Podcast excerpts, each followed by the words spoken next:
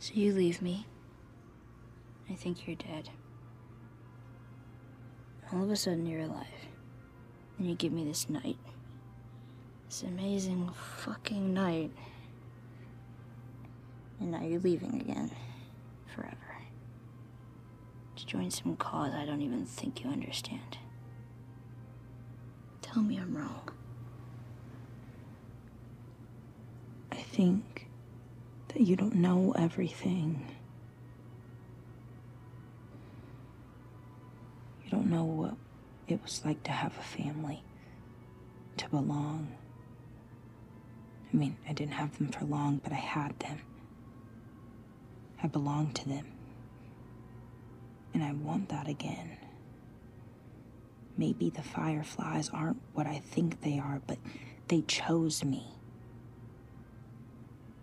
I mattered to them. You mattered to me first.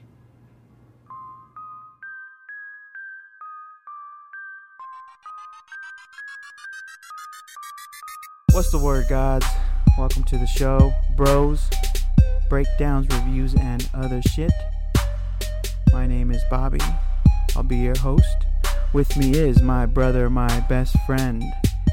He keeps me warm in the winter and cool in the summer. He's so smart, he's stupid. It's Brandon. You want to say what's up, Brandon? What's goody? Today's mathematics is the latest episode of the high-profile series starring Pedro Pascal, in which his face is largely absent from, but no, it's not The Mandalorian. We'll be talking about The Last of Us. The latest episode is titled Left Behind. Named after the downloadable content in the game, it, the, the D L C was released in two thousand fifteen, so two years after the first Uh, T L O U was, was released. It was fourteen. I looked it up. It said fifteen. It was pretty sure it was, or it might be. No, nah, yeah. nah, it was fourteen. It was Valentine's Day of fourteen. I'm pretty sure. Um, did you play the D L C, bro? The original? Yeah, dude. It's it's it's been forever. I remember the the original game better because it's longer. Mm. I mean, I, like I I remembered a, a gist of the beats, but. Yeah, it's been it's been longer since I've played that one, obviously. It comes for f- free now, right? With the like the P S five yeah. remasters. You still have to like select it. Like it's not I, I was hoping they would just um like implement it into the game. But you have to it has like its own selection on the menu screen. So you still have to kind of do it. Yeah. Um welcome to the show. I didn't really uh Welcome all the listeners to the show. If you're listening, you're probably a friend or a family member. Thank you for pulling up. Um, if you have no idea what we're talking about, D L C stands for downloadable content. It's basically an extension pack that you can download and add on to a game. It's not required to finish the game. It's sort of kind of just like a like a supplemental mission that you can play as. And, and in this one, it was titled Left Behind. And you're play, you play as Ellie. Um, how long does it take, or do you remember, bro, like how long roughly it took to complete this? Um, I mean, uh, I'd be surprised if it was longer than like two hours. And what are like less. the obstacles or missions? Yeah. Like, is there infected you kill, or is it kind of just like an ex, like environmental exploring? Well, the funny thing is, uh, I mean, kind of skipping ahead, but like you, you get to play the arcade game a little bit. So like you're playing a game within a game. Um, you ride the carousel. Which game? It's like ma- mainly it's exploring. Which it's a, it's just like a random fighting game that they, uh. they make up. So in this one, they they do do you one better. They by got making the M K two the, rights. Yeah, they got those. And then there's also a comic book, it's either one comic book or a series. I'm mm. pretty sure it's just one comic book that actually dives deeper into Riley's backstory. Did you they ever? were like younger, right? Yeah. Yeah, like and, way younger. But it dives into her backstory and how she.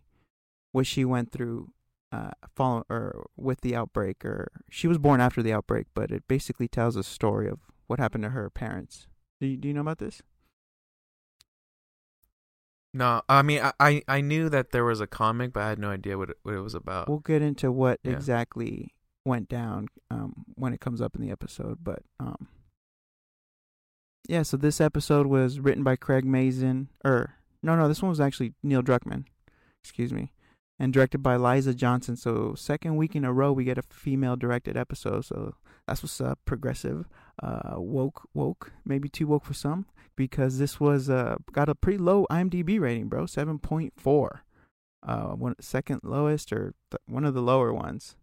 Um, so Liza Johnson, she's directed a lot of T V, a lot of T V that I like. Um, Physical, the show uh, on Apple T V Plus that I kind of dig. Dead to Me, What We Do in the Shadows, one of our favorite. Barry's one of our favorite. She only did one episode of Barry, but it was a good one. It was when um, the chick's ex-boyfriend comes back and Barry and he, he Barry confronts him. Remember, because he he like he's the one that would beat up on um I forget her name in the show. His main girlfriend. Yeah. Yeah, um, that that must be an early season. It like was one. season two. Season two. Like early season two. Mm-hmm. Yeah. How many was this? The fourth one, right? Yeah. Dang, already? No, this was the third one, I think. Yeah. No, yeah, you're right. You're right. You're right. Th- there's just long gaps between them. They say the next season is the last one, I think. Yeah. There's always just like what, at least a year, year and some change between yeah. seasons. Yeah. A little more. Yeah. Um, and then Feud. She did Feud a couple episodes, or at least one episode of Feud. Um, one of those Ryan Murphy joints that I kind of dug, uh, with Jessica Lange, and Susan Sarandon was in that. Uh, that was a dope, dope little series. It's a pretty eclectic mix. Um, thought it was a well-directed episode, visually pretty captivating.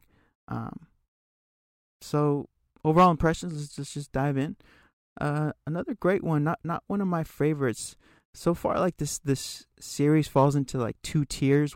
One is like excellent all time, one of the best t- episodes of television that I've seen in years, you know, and then the other uh, tier is basically like just great. It's just a great episode, not one of the best, but still an a- excellent stellar episode. And this one probably falls into like the second tier for me. Um, Allie mentions this incident, uh, basically what happens in this episode. So we're knowing what happens throughout the entire episode, even if we don't know like all the detail, it kind of strips away some of the suspense for me, at least. Um, it's not completely void of tension, but there is like this sense of impending doom that you watch, and it's hard to kind of engage with all the joy and all of like the highs, um, because you know you basically have you basically know when it ends or how it ends, even if you don't know exactly how, you know where it ends. Um, and it, she never explicitly states what happens to Riley, but it's largely implied that she's dead or that she, some that she's not around anymore. So it kind of made overall for just like a sort of awkward, weird, uncomfortable watching experience, at least for me. Um, because like I said, all, all, all there are some really beautiful highs between these two characters, and it's it's all shaded and colored with like this dread and fear.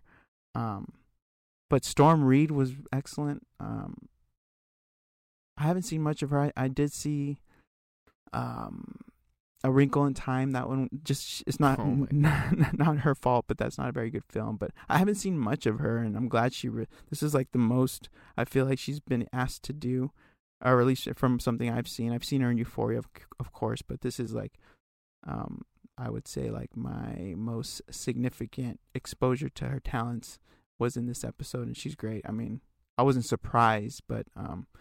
For her to like be a formidable match for Allie, it's a it's a tall task, you know, because Allie is so such a big, larger than life character already on the show, and then you have to bring you're you're asking this actor to come in for one episode and kind of be a role model to this character who kind of represents like this elite um, kind of soldier type of character.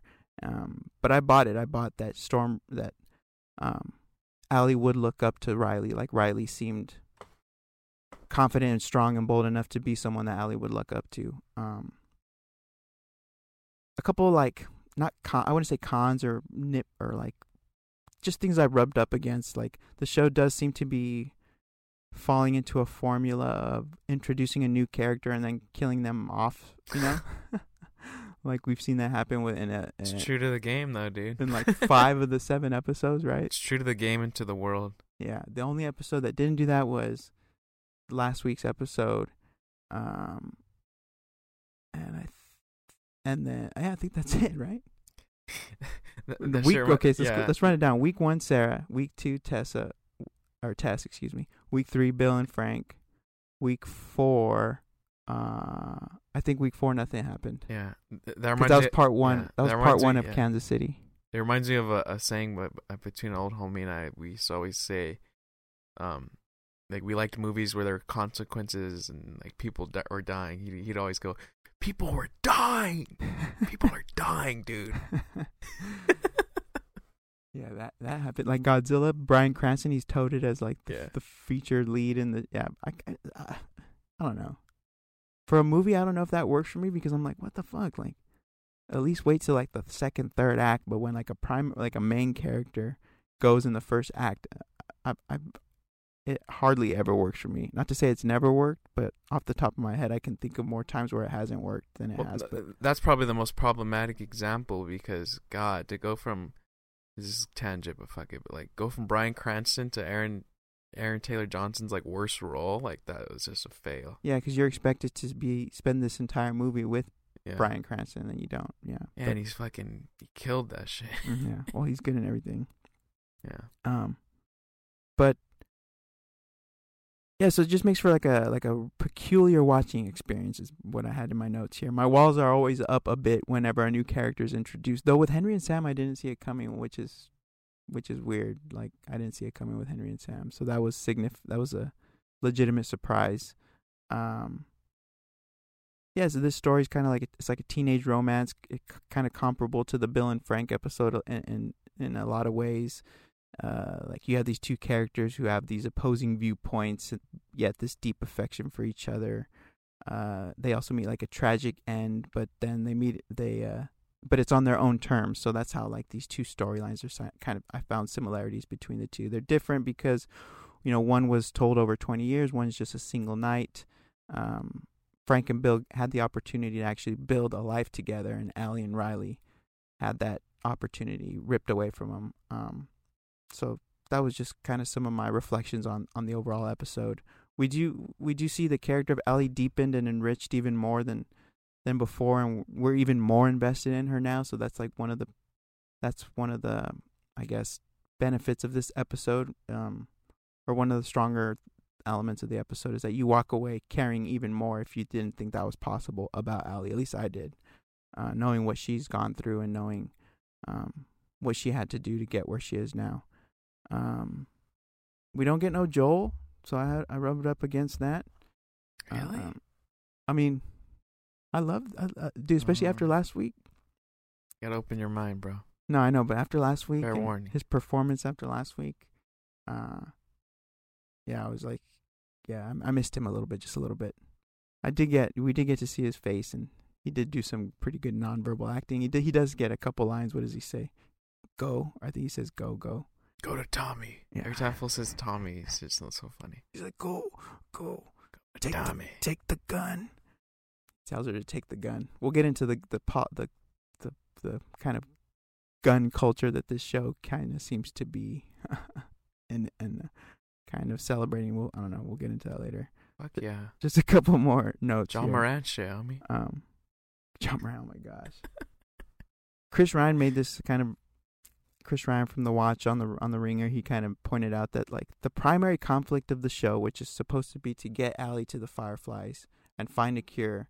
Um, it's taken like sort of a backseat to all these other themes and, and stories that we're exploring.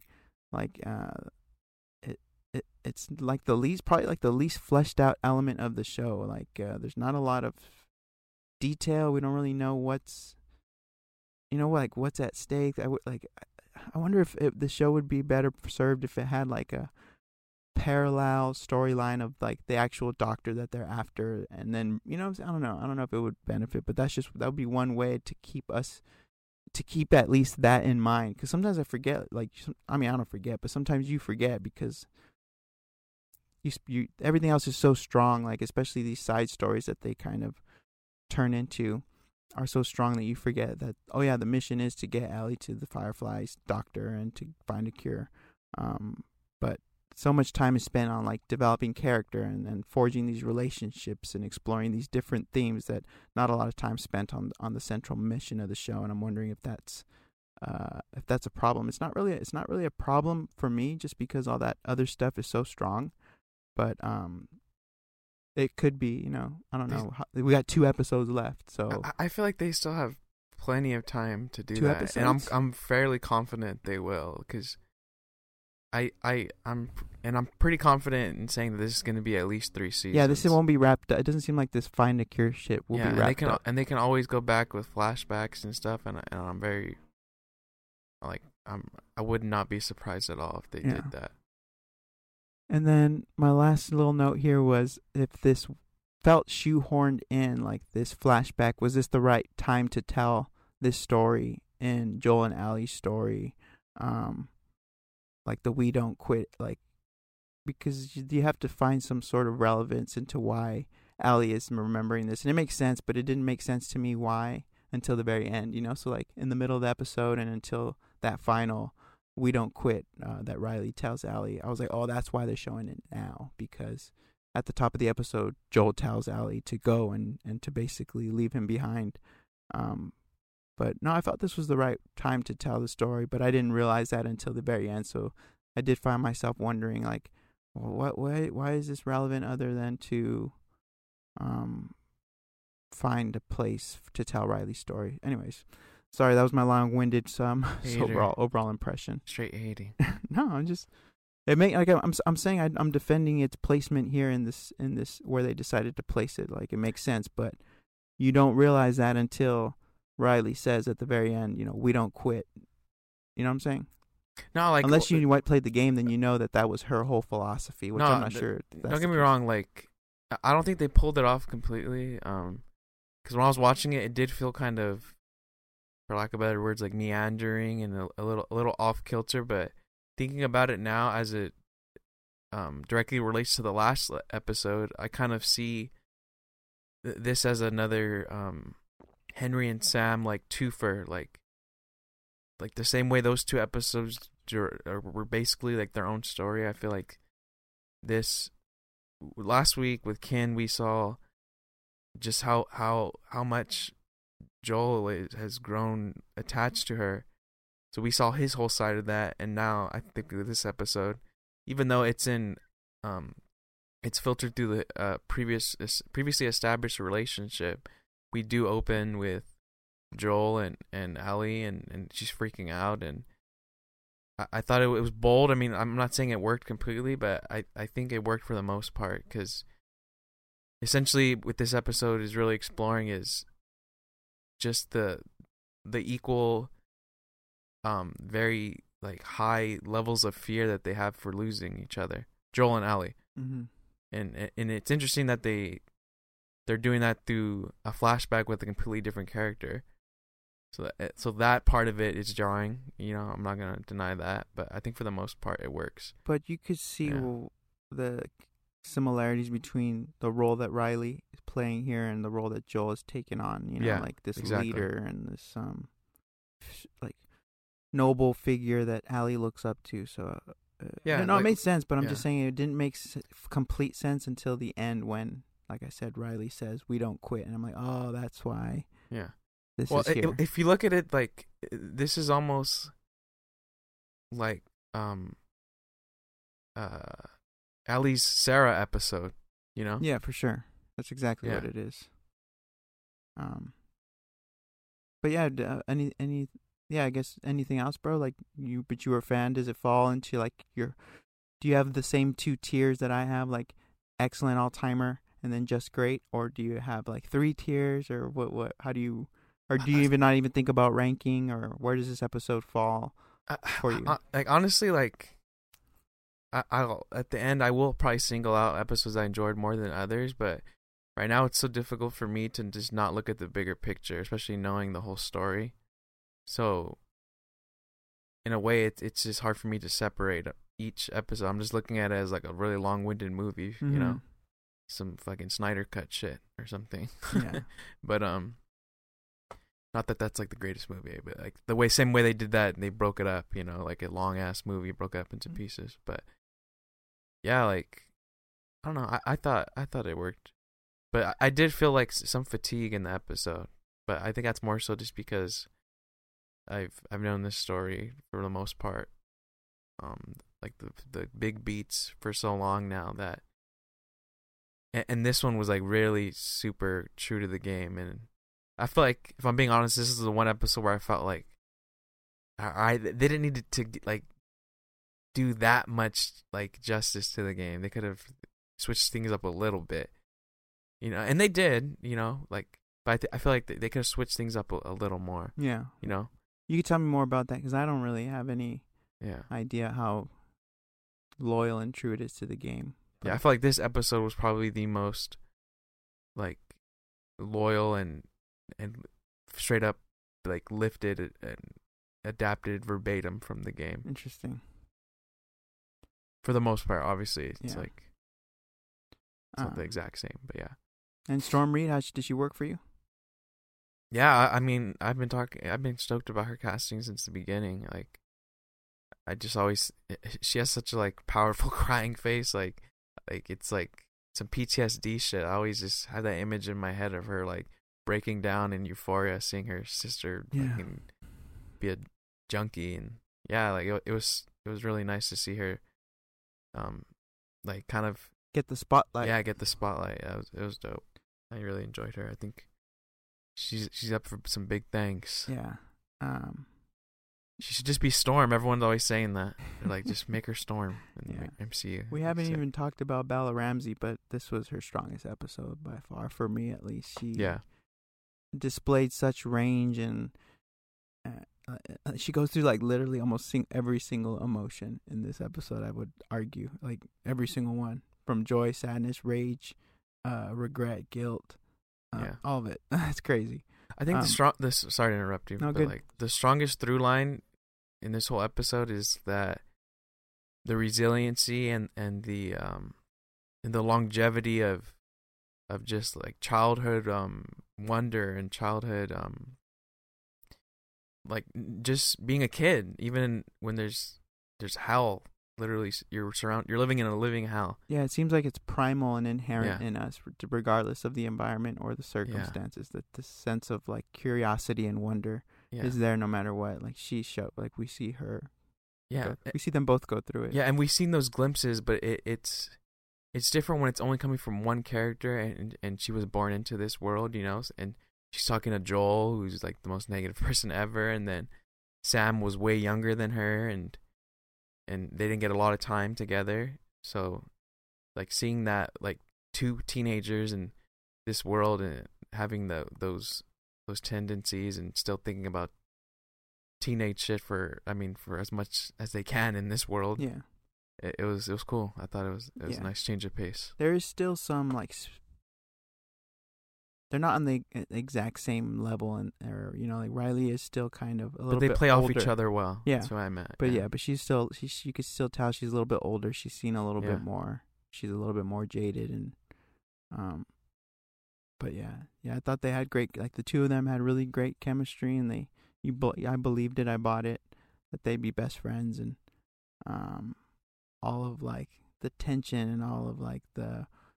Like they, they they fight and make up like four or five different times. Yeah, and uh, but I I saw uh, like Riley's temperament more as like she was forcing herself to be like, well, now I'm a Firefly, so like now I got this going on. And we've all we've all seen like homies like that when we were younger, like, oh, I got a job now, so I can't be doing this this and that. No, oh, yeah. Know? So kind of like, even though she, I don't think she was doing it necessarily to to hurt Ellie's feelings. I mean, we did see the conflict that they had between that, because, and that was interesting too. Like mm-hmm. the, the um, like two teenagers basically arguing about, um, like dictatorship and versus capitalism type of ideals yeah. for stuff. So that was interesting too, and and basically how little they fucking know about it, and and how now they're just thrown into the. the pit of it. I'm forced to choose a side, basically. Yeah, yeah, that was interesting. And that and that's similar to to growing up as well. One day you're a kid, next day you're fucking like, nah, you you have to work, you have to be a productive member of society, I don't give a fuck. Or you have you to know? Make these decisions. What do you want to be? Yeah. Where do you want to go to school? Yeah. All these things. Um, yeah. And you're like, most of the time the options aren't great. Yeah. Unless you're, you know, unless you're lucky, of course, but neither one, like, like, yeah. neither one of them have much, pr- or were born into much privilege, or I don't know if any kid in this world is, but um, you see yeah, that they have yeah. to, that they uh, all their options are shitty, and they basically have to decide which one is the least shitty. Yeah, this is basically like a coming of age story episode, mm-hmm. like heavy. It's like some almost on some like apocalyptic Breakfast Club type shit. yeah, yeah, but that that was an interesting comparison about like, oh, I can't be fucking around with this little kid shit anymore. I got yeah. a job. I gotta grow up. I got bills to pay. That's kind of yeah. like the energy that Riley's coming at Allie mm-hmm. with, and Allie's like, uh. oh please, like yeah, exactly. You're, you're what two, three years older than me. Relax, yeah. bro. Um, she sees right through it too. Yeah. All this like false bravado. Yeah, and credit to the acting again, because, um, like yeah, well, once we're able to speak on that, it's it's a testament to their acting that we were able to ad- identify that in a way. Yeah. That makes it a lot more tangible. You know, because if it was any lesser actors, it might have not come across that way. It would have been like. Like, I don't buy her in this, like, role. Or buy them in these roles. Yeah, like, you, you really buy, like, the uncertain endorsement that they are mm. each coming at each other with. Like, yeah. yeah, this is the best way, I think. You know, like, that's what happens when you're a kid. When you're, like, you were just being lectured from someone else, and you're kind of just regurgitating that lecture exactly. back to someone else. Like, you see the Corporal Wong. She's basically repeating what Corporal Wong was telling her. That was a really good scene, honestly. Yeah, it was. Um, uh, yeah, it was. It was good. It was yeah. um, what it says about, or what I, I'm confused about what it's saying about FEDRA or these kind of regimes or, or what. But we'll we'll talk more about that in a minute. But, but, but like when you think about it, it like if you take the apocalyptic side out of it, it was like, like uh.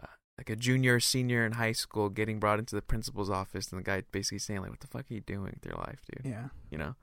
So I thought that was interesting as well. Yeah. Some, like, eighties movie type shit, you know?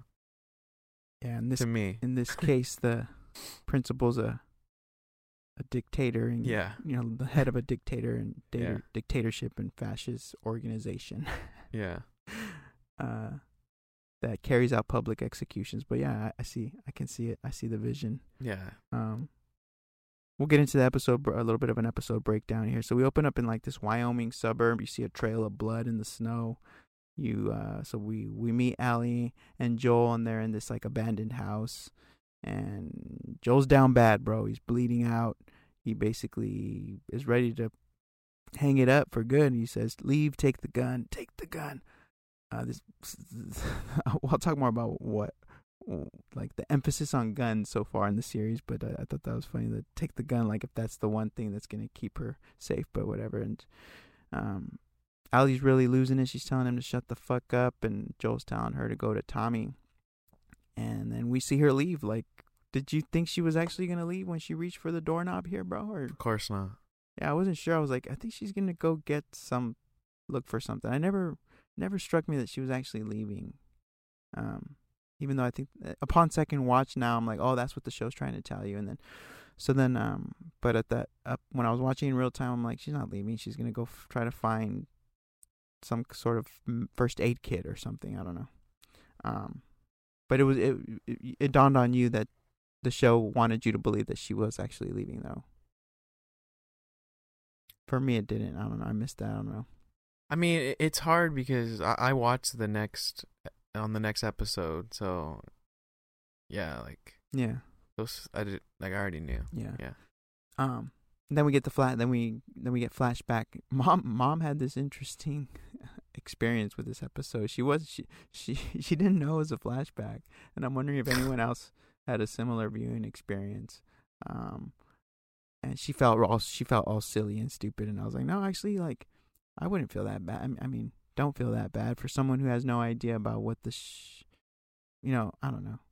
Well, that goes back to what I was saying. It, it was a bold choice. Yeah. And it didn't work um, perf- like it, to perfection. It's, I think it still worked for the most part. It's but not it like it had like a. A little clunky. It's not like it had like a six months earlier yeah. time card or something. No, no. Um, but it's heavily implied. She's jogging around the, this this gymnasium in a FEDRA. And like FEDRA, basically she's like in FEDRA P E class at FEDRA High School, like gym class, uh, uh, where they let you listen to your own music, bro. So I, I never was afforded this luxury in high school. Like we couldn't listen to our own shit, bring our own shit. So Um, maybe Fedra's not, not as bad as as uh, as they say. Uh, and she's listening to his Pearl Jam joint. I, I forgot what the title of the joint's called, but um, that's a cool little Easter egg as well.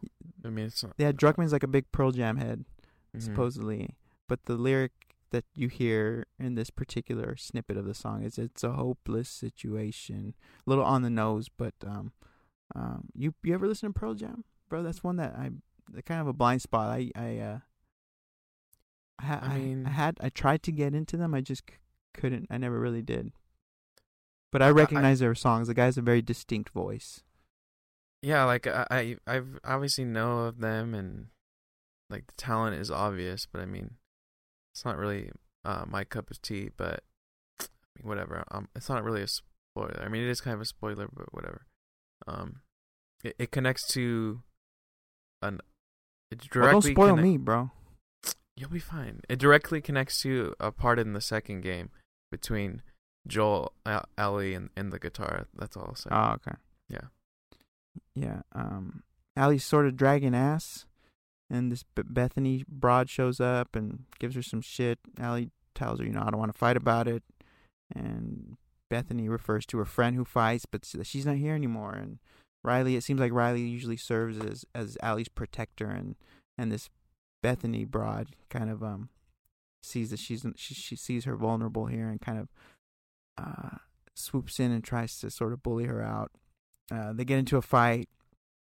Uh, Allie, you, Allie. Would you say your friend fights? That yeah, yeah that was, your that friend was fights, but she's not. So like, I thought that was a little bit clunky exposition, but I'm not mad at it.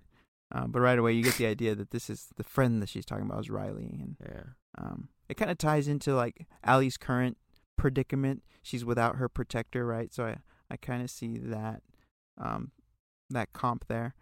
Um, so yeah, she gets into a fight with this Bethany. We cut to, she's in the, basically like the equivalent of like the principal's office, like you say, like you said, and this is Captain Wong or Corporal Wong. I'm, I'm, I'm not sure.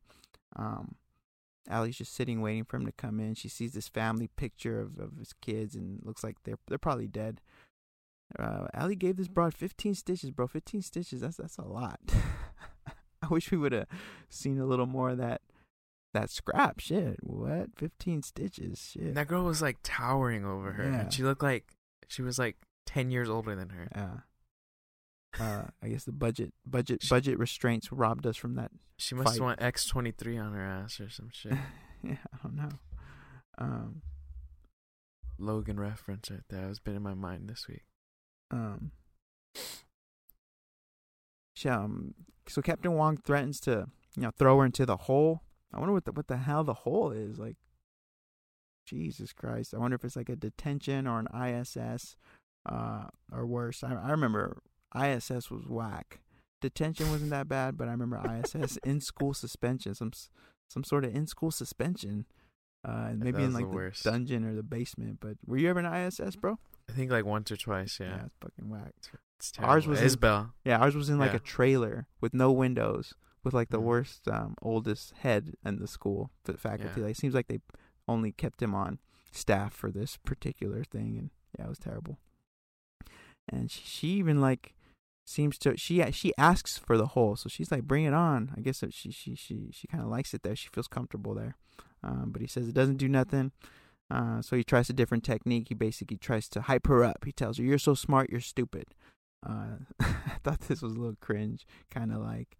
Uh, we've seen this happen before. This reminded me of uh, kind of the same, this J. Cole, J-Hope collab that dropped this week. You hear this song yet?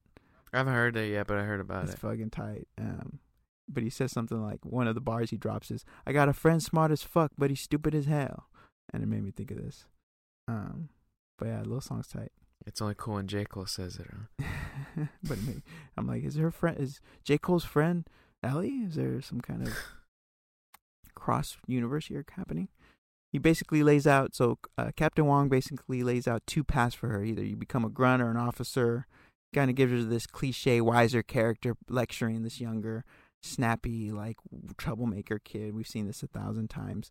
Um, but there's like a little bit of twist on here. Like he, he realizes that her options are shitty, and he kind of tries to paint them, paint what he's offering as the better option. It reminded me of uh, Uncle Nassim and Rami when he's when he's trying to pitch Rami on the idea of owning his own diamond business. Like, Rami at first doesn't want anything to do with that. I don't, I don't know if you remember in season one, but mm-hmm. he wanted to do like his own thing.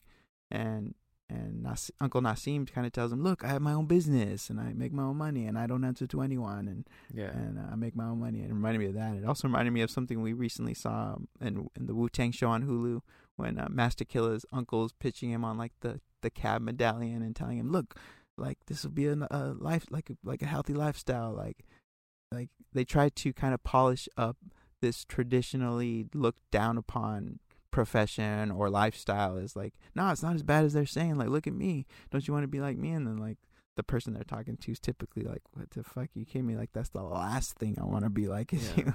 Well, they're glamorizing a conservative path. Yeah. You know, but I mean, shit, you got way worse options than being a officer in FEDRA or being a ne- cab driver. Yeah. Well, he... especially in New York. I mean, yeah. yeah, but he kind of tells her, like, you can either be shoveling shit and eating shit, or mm. you can be the one giving the shit. They're basically saying you could either, like, be at rock bottom, not doing anything, or you could, like, be average. Yeah. Just be average. Yeah. Average is good. He says he's basically saying you can coast. Like, look at me, yeah. I'm I'm chilling. I'm living yeah. it. I'm living my best life, girl. You can too. I see it in you. I can help yeah. you get there. He's kind of like seducing her with this like ultra unglamorous, like pretty problematic fascist uh, lifestyle. Um, yeah, but but when you think about it in the context of, of a kid's mind, any option that's not their one option is going to be unglamorous. Yeah. So. That's just how kids think. That, you know, they, they they don't have a plan B. There's no plan B. So th- they're trying to glamorize the plan C approach. Yeah. And and they're like, no, fuck that. There's only plan A and plan A only. yeah. Yeah. What is even Ellie's plan A though? Like, exactly. We don't know yet. uh, Most people don't have a plan A. Yeah. Uh, Their plan A is I'll figure it out. Yeah, yeah. I'm good. I'm a chill. I'm a. Yeah. I'm a figure it out. Um, how'd you feel about seeing a sympathetic FEDRA officer here, bro? FEDRA officer here. I was going to say earlier, I thought that, that guy, for the short screen time he was in, he was pretty good. No, he was good, but yeah. I'm not questioning the performance or the actor. I just thought yeah. it was tr- strange to see FEDRA presented this way. At first, I was like, is this FEDRA? Because we hadn't seen FEDRA painted in this light up to this point where he was. It was so opposite of what we've seen from them, um, except for maybe that first FEDRA, that first yeah, exactly. That's lady exactly officer. Who was a little, I, I kind of like their approach they're going with this. Yeah, it's like kind of, it reminds me of Andor a little bit, like yeah, like he's kind of like a Cyril Cyril Karn. He reminded me of like Cyril yeah. Karn a little bit, like who believe he truly believes in the cause, um, or I'm not sure if he truly believes in the cause, but he's at least convinced himself to believe in it enough to serve it, you know. Yeah, well, it's a cliche, but like, it's it, um, we're always talking about heroes and villains, and we always want to differentiate and. So many shows and and movies, they try and have that approach like, well, it's it's a it's a matter of perspective. Like, in their eyes, they're the hero, you know, which is like, it's easier said than done. But I think for the most part, they're doing a pretty good job about it. I, I like the way they're setting up the factions, and this is how they refer to them in the game: factions, right? FEDRA. There's a bunch of um, militias, hunters, hunters, Fireflies. Um, Yeah, and the second games are they're Seraphites, so they're, they're like religious zealots, mm. and then there's uh similar to what, and I think that's why they intro- they added that um, uh, Malolinsky's crew, because they were more organized than the hunters were in the game. They were basically like a, a militia that overthrew the government, and there's another one of those that comes up later in the story too. So I like I like that they're already planting those seeds of factions of like. In in these in the Firefly's mind, they're the heroes, and the and in the Fedra's mind, they're the heroes, and he even says it. So, um, or was it Wong? Yeah, yeah. He even says it. He's like, we're all the only ones holding this shit all together. So yeah, whatever he says. Um, no, yeah. The show hasn't painted any particular fashion in the in the most complimentary light at all. Like it, it's mm-hmm. kind of got, it seems to almost gone out of its way to point at. How almost all these factions exist in the gray, mm. uh, and how complex the politics are in the show. I just thought it was a little bit of a whiplash from to go from what we saw FEDRA do in Kansas City, in Kansas City, and even in Boston to this guy who seems like a legitimately like uh, thoughtful and compassionate person. Like, how did he get wrapped up in this? Like, I don't know. It just it was just a little bit strange, and it had me questioning what the show is trying to say about these regimes and what he's trying, what what it's trying to say about governments and all, and who who we put in charge. And I don't know. I just rubbed up against it a little bit, but yeah. So far, like, fi- like it, you've heard the the show called Fireflies terrorists. Hunters have kind of been depicted as Antifa. Um, FEDRA, obviously, they're almost like Nazis. Um, it made me think about the line that was spoken in Kin when Joel says, "Not everyone who has a bad reputation is bad." Um, mm-hmm. Even the jo- Jackson compound, they weren't painted perfectly. Like they're like, it seemed like they've killed a lot of people. Commies? Too. Yeah, they're com. I mean, damn, that's not, commies. Um, I don't really have a problem with that, but the fact that they've killed people and they leave the bodies on the other side. I mean, that's. I'd like to. I I might have a few more questions, as I expressed last week, about uh. how they, what criteria they have set up as who they let in and who they let out. But yeah, like you said, Wong says we're the only thing holding this all together, and I guess he, he, he I mean, he has a point. Look what happened to Kansas City. Like, clearly Kathleen was unsuited for leadership. Like, she basically got all those people killed. So, um, and the fact that this show continues to prove these people to be right, like in Bill and Frank, you see that the kind of paranoid survivalist, he's proven right.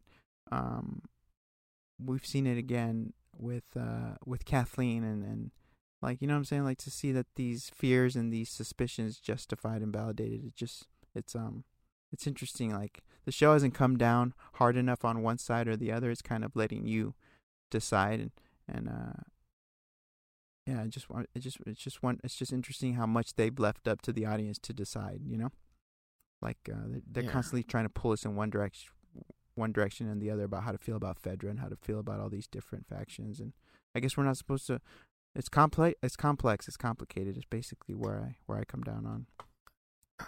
I, I think there's a, a clear narrative intention of the, the no half measures approach. Cause like you just mentioned, we saw what half measures or when you bring, um, personal issues into your, um, like with Kathleen, like she, she let things get personal, and mm-hmm. now her entire army's dead. So, and um, I would say like the Jackson, they kind of have a similar approach, but I mean they're they're at least making like what they have going on is the best thing so far that we've seen. Yeah, it's working. You know?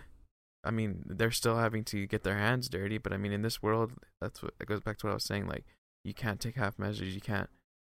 You have to just swallow your pride and do some things. Yeah. Um, no matter how noble and righteous you, you try to be, there's going to be people who come for you, and you're going to have to do what you have yeah. to do to protect what you've built here. And that's yeah. what we see with Jackson, I think. Yeah. They're the ones that have been pe- that have been come out of this the cleanest, out of, I think, mm. from the show, out of all these other factions. Um. So after she gets this little pep talk from Wong, we cut to the FEDRA barracks. We see her her bedroom a little bit. It's decorated. Like, they let them decorate. That's, that's pretty cool. So it seems like, like again, like, FEDRA, FEDRA comes out of this episode looking pretty good.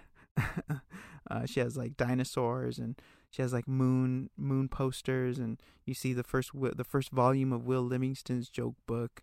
And then, yeah, she's she's laying in the bed, you know, trying to trying to focus on reading the Savage Starlight Uh, comic, but she's got a lot in her mind. Like, her best friend is missing.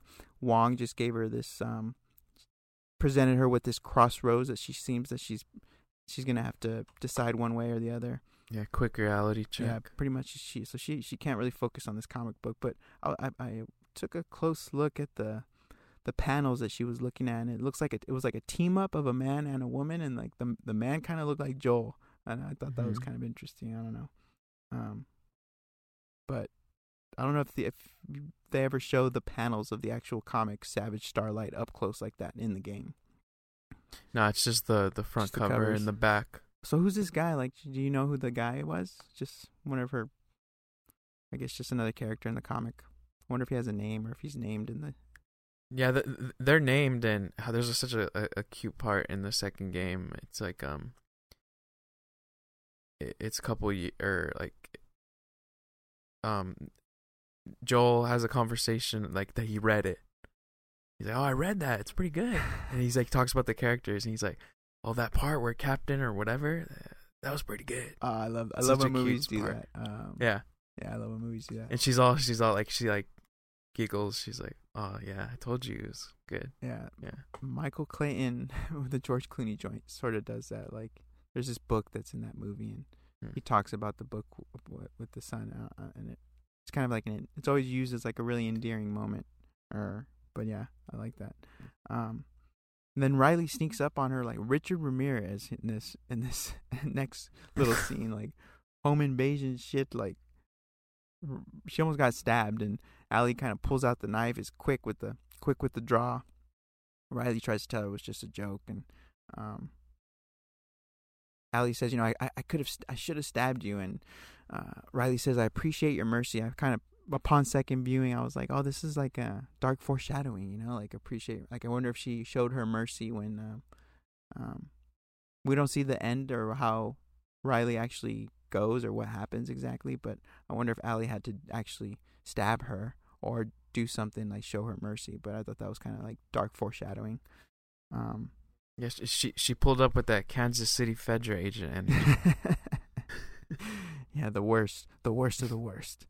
Um, you see that uh, she tells her like, "Where you been?" She joined the Fireflies, and she doesn't believe her. And then she, the proof is the gun. Like she, she flashes that she she flashes the, the steel, and and Ellie's like, "Oh shit!" And so I guess the Fireflies are just out here recruiting little girls and arming them with, with nine mils, bro. I thought that's. I have some questions about this. Like, what's Marlene doing? Just stalking the streets, like like looking for vulnerable lost girls. Yeah, kind of reminds me of like. How uh, how pimps find their hoes, you know, like they're yeah. like, "Hey, want to make some money?" Like Mar- Marlene is like a madam of mercenaries. Well, at that point in the game, Mar- Marlene is just so desperate, and, and like all of her men are dead basically. Yeah. And then um, I'm pretty sure they didn't have it in the show, but when Allie first meets Joel in the game, like a smartass, uh, that clutch Troy Baker deliver, he's like, "Recruiting him a little long, aren't you, Marlene?" So it's it's addressed. Yeah. It's at least recognized yeah. that the fact yeah. that Fed or Fireflies yeah. are, you know, trying to recruit these young kids is kind of problematic or questionable at the at best. Mm-hmm. Uh, the show, so the gun, like this gun thing, I keep seeing these gun guns, like this emphasis on guns, and the show kind of treats guns the way that Star Wars treats lightsabers. Like it's like this instrument of heroism and justice and bravery, and, and I don't I don't know how I feel about that, bro. You know, I don't know. You gotta stay strapped. Seriously, come on, dude. Especially in this world, I I guess. Uh, it, well, see, that's the thing. Like, they, that's my one gripe. Like. In the context of the game, with the shit you see out there, like, dude, like, um, I just wish there was a little, a little more love for the infected and their and their threat.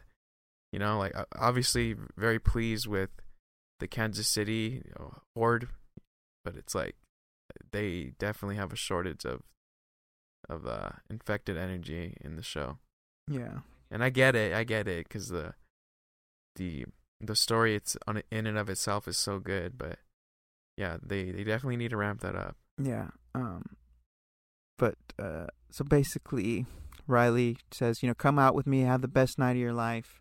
Allie doesn't really want to go, but but but um, kind of reminds me of how she says, oh, Joel Joel will say no at first, but then he'll say yes. It seems like she's kind of guilty of that. Or she's the Joel in this situation, you know, like Riley just kind of has to.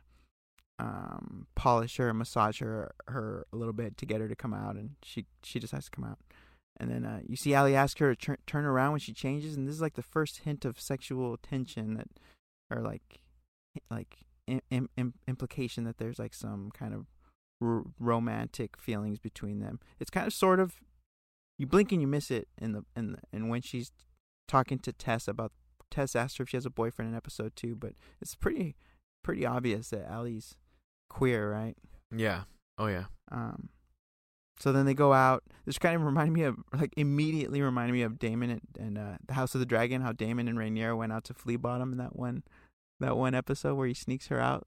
Do you remember that episode? Yeah, like the fucking night carnival. Yeah, yeah, like that, yeah. that wild night out that they had. It kind of reminded yeah. me of that. And they almost get caught like right away. The that uh, Fedra's kind of heavy. They're out in these streets patrolling heavy.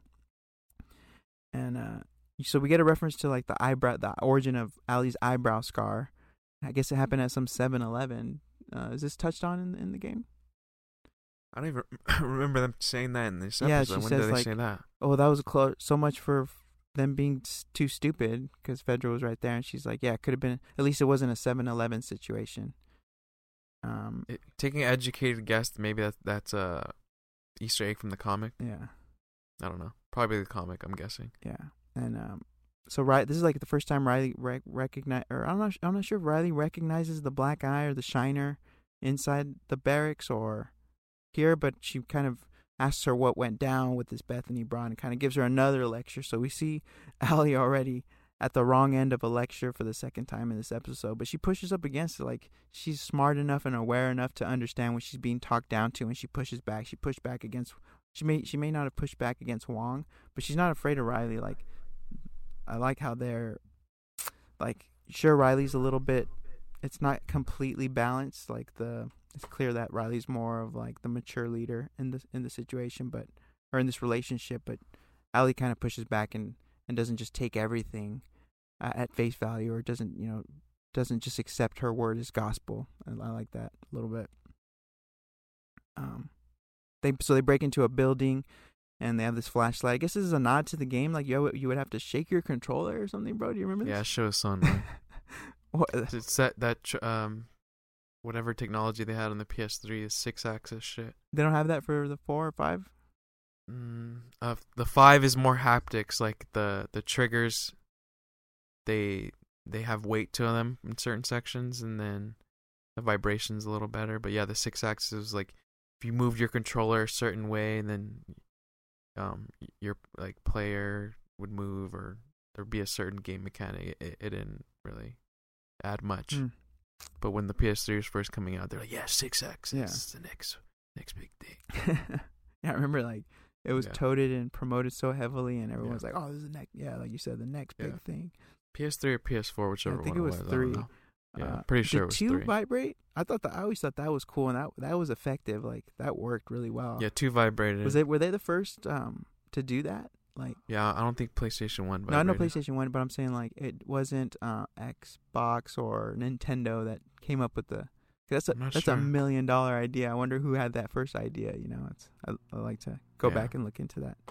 Most people take it off now for Call of Duty and shit because they want to aim better. But yeah, yeah. Um, we see Stairs show its rear its ugly head again, bro. Seven flights.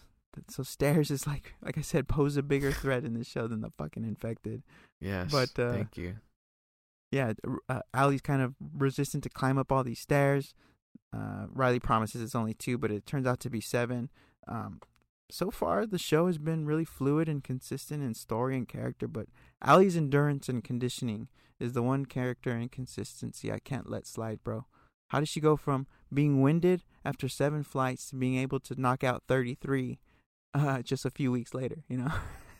Yeah, it's true. Well, to be fair... it makes no sense. She, this whole show makes no sense. W- well, by the time they got to Kansas City, shit, they were already hiking goddamn everywhere. So she got that. Well, no, they they drove to Kansas City, but they hiked out of yeah, Boston. They hiked a lot in Boston. Yeah, but in Bill and Ken, or Bill and Frank's area, they were they were straight hiking. Yeah, but here at seven, she was she was winded. She was down bad. Um... We find this dead body, and she had just scrapped that day too. Yeah, I guess, but she, she, she, and then it's two in the morning. It's three in the morning. Like I'm, she got pulled out of bed to go do this shit. Yeah, exactly. I'm not mad. I, I'm not mad at it. Um, so we, they find this dead body, and morbid ass Allie thinks like this is the surprise. She's all excited. I thought that was funny. She's like, "Is this a surprise?" And this motherfucker OD'd. It looks like like alcohol and pills, and and Riley says like, doesn't he know he's not supposed to do that? And I thought Allie's like, I think he knew what he was doing. I thought that was shit was funny. And then the body falling, kind of like this absurd uh, horror physical comedy that kind of came out of nowhere, but it uh, broke the tension pretty well and kind of uh, set the kind of like the playful energy that we that's carried through like th- the next couple of sequences of the show. Uh, that was like the funniest moment of the show. Yeah, that show was funny. Yeah. I mean, the context of the, the world they grew up in. Like seeing a dead body is you know, a no new thing, so to see it fall through, yeah, a floor like that. That would be pretty fucking funny. Yeah, and uh, Allie finds this just uh, absolutely hilarious. She's cracking up. Little psycho indeed. Uh, this reminded me of uh, what Marlon, when Marlon called her little psycho in the last episode. They had like a, Allie clearly is a, li- a little, just a little demented, a little, a couple screws loose. Um, they get to the rooftop and they're, they're drinking the dead man's booze. Uh, we discover that Riley, this isn't Riley's first dead body, that she saw her parents. Um, Allie asks her, you know, is this your first dead body? She's like, no, my parents, duh. And Allie's like, oh shit, oh yeah, oh yeah, forgot about them. Um, I guess this, this is a point we could talk about Riley's backstory. So if you don't know, in that comic book, briefly, like in a nutshell, her her dad turned, killed her mom, and Riley was forced to kill her dad. Do you know? Do you know about that? No, yeah. I didn't. So, uh, wow, pretty, pretty, pretty fucking traumatic. And you see that on some Dawn of the Dead shit. Yeah. Um, you see it on Riley's face that there's a whole, and that's like the power of of Storm Reid's performance here, and some actors in general who, when called upon to remember or look back on some off-screen event or something that didn't actually happen, it's uh, that's what separates like a good actor from a great actor, is when you really buy that. They're, they've lived that journey in their mind, and you can see like just on on uh, Storm Reid's face. Um, you see, you've seen a lot of actors do this. Like Jeffrey Pierce did this when ask when reminiscing about Michael. Kathleen tells him to remember what happened to Michael, or remember why we're doing this. And you see what so just the whole, all around the performances have been great, but this was just a little nice touch by Riley, uh, by excuse me, Storm Reid here. Instant survivor's guilt, survivor's guilt face. Yeah, not just resting survivor's guilt. Not just face. Survivor's guilt, but like fuck, like that yeah. really happened. I had to kill my old man. Fuck, that's that's, that's that had to be deep. Um, Allie's like obsession. We see Allie again, obsession with guns. She asks for the gun and questions like, "Why are you doing this?" And this is kind of when we first see them. These opposing viewpoints kind of clash. We see that. Allie clearly isn't a fan of the Fireflies. She kind of believes that they're terrorists, and and we see Riley defending them as against this fascist, that the Fedra's like these fascist Nazis basically, and and she kind of asks, um, you know, what happened, and that she was kind of out late one night doing what she does, sneaking around town. I guess this is, I guess she's really good at sneaking around. I was trying to think like, like, like who. What character in, in like pop culture is like the best sneaker around? Like who could kind of sneak up on anybody? Um, and I kind of thought the first one that came to mind is obviously like Daredevil. But do do do? Is there any other ones? Not in any like pop property that was just J- John Turturro from Mister Deeds, dog. Holy shit, that's a good that's a good pull, bro. Great, great pull, yeah. Um. But I guess that's that's Riley's superpower, is the ability to sneak. And Marlene recognizes this strength and kind of decides, hey, that we could use that. Fireflies could use a good sneaker. And she kind of tries to recruit her, asks her, the I guess the one uh, like entry-level uh, like interview question for, for Fedra, or excuse me, for Fireflies is, what do you think about Fedra? And Riley gets the answer right. She basically says, fuck Fedra, uh, fuck twelve, basically. Um, mm-hmm. And she's like, all right, this is you're, you're, you're the right person for this. And yeah, kind of, I, I kind of saw that too, as, as like a little uh, fourth wall, like acknowledgement of, of gamers. Like, like, like Riley played the game well, you know, she, she didn't get caught. Mm-hmm. Like, cause you know, in games you constantly are sneaking around. Yeah. Well, I mean, well, she did, Marlene caught her. Yeah. So I don't know. Um, yeah, but she like commended her, like, you're good. You're good at this game. Yeah. Yeah.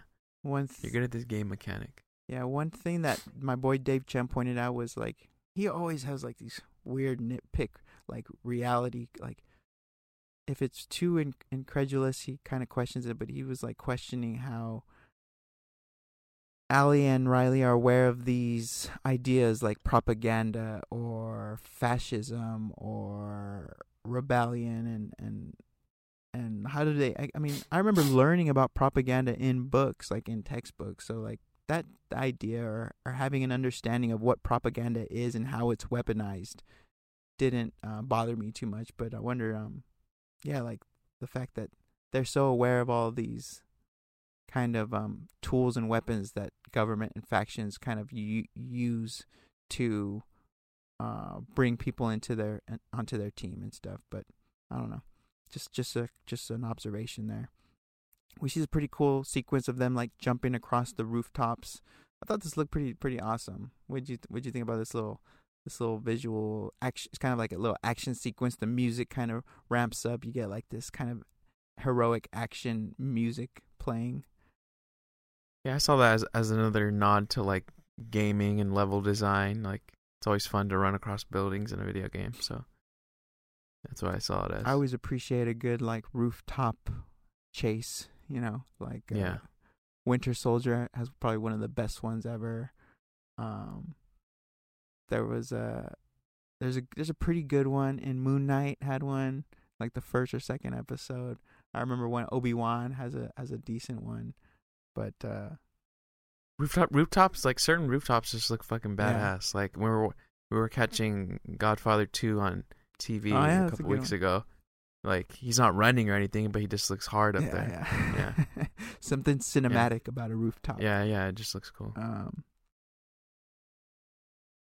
so Ali's out of breath again. It's like it's funny how that's kind of like uh, emphasized a couple times in this episode. Like once they're once they get to where they needed to be, she's out of breath again. Just thought that was funny.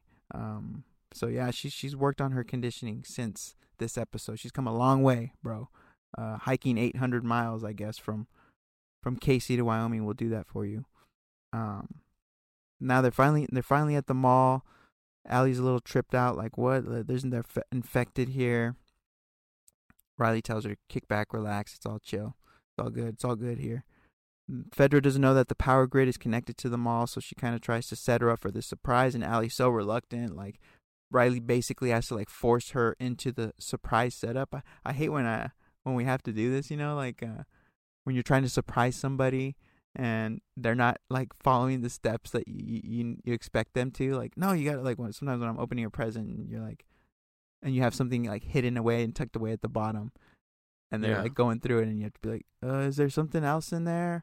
Uh, look, look, keep looking. Like you have to kind of basically guide them in, and it's like kind of almost ruins the surprise, you know, because you want them to discover the surprise on their own, but Allie doesn't want to walk into the mall. Riley Essa basically says, go in there, turn right, please, so I can fucking do this surprise for you, bitch.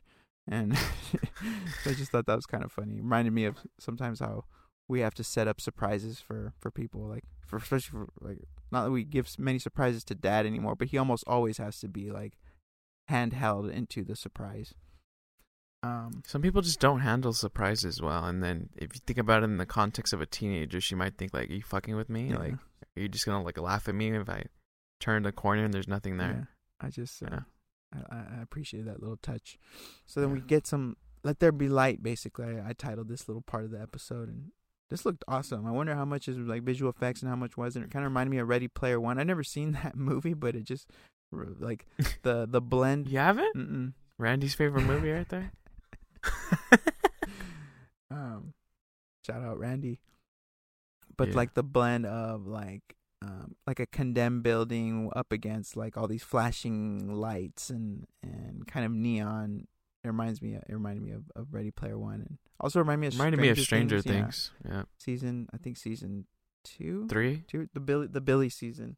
It's three. Yeah. Um, but the design looked great. I thought the I thought the production design overall was excellent in here, and it's been excellent overall in the. in the entire series. Like you think about how many different environments that they had to design between Jackson and Kansas City and then the old before times and now this. It's just been uh they haven't missed with production design. I hope that I don't even know if there's an Emmy for production design. I don't think there is. I know there is for the Oscars, but there should be for for for, for T V, because the set design, since most of these big budget projects are transitioning to T V, like some of these sets, like uh, and and just production design in general look great. Like Mando looks great. Some of these other sets are always. I'm always just kind of impressed, and that's one thing I appreciate and kind of keep my eyes open for. And this looked awesome.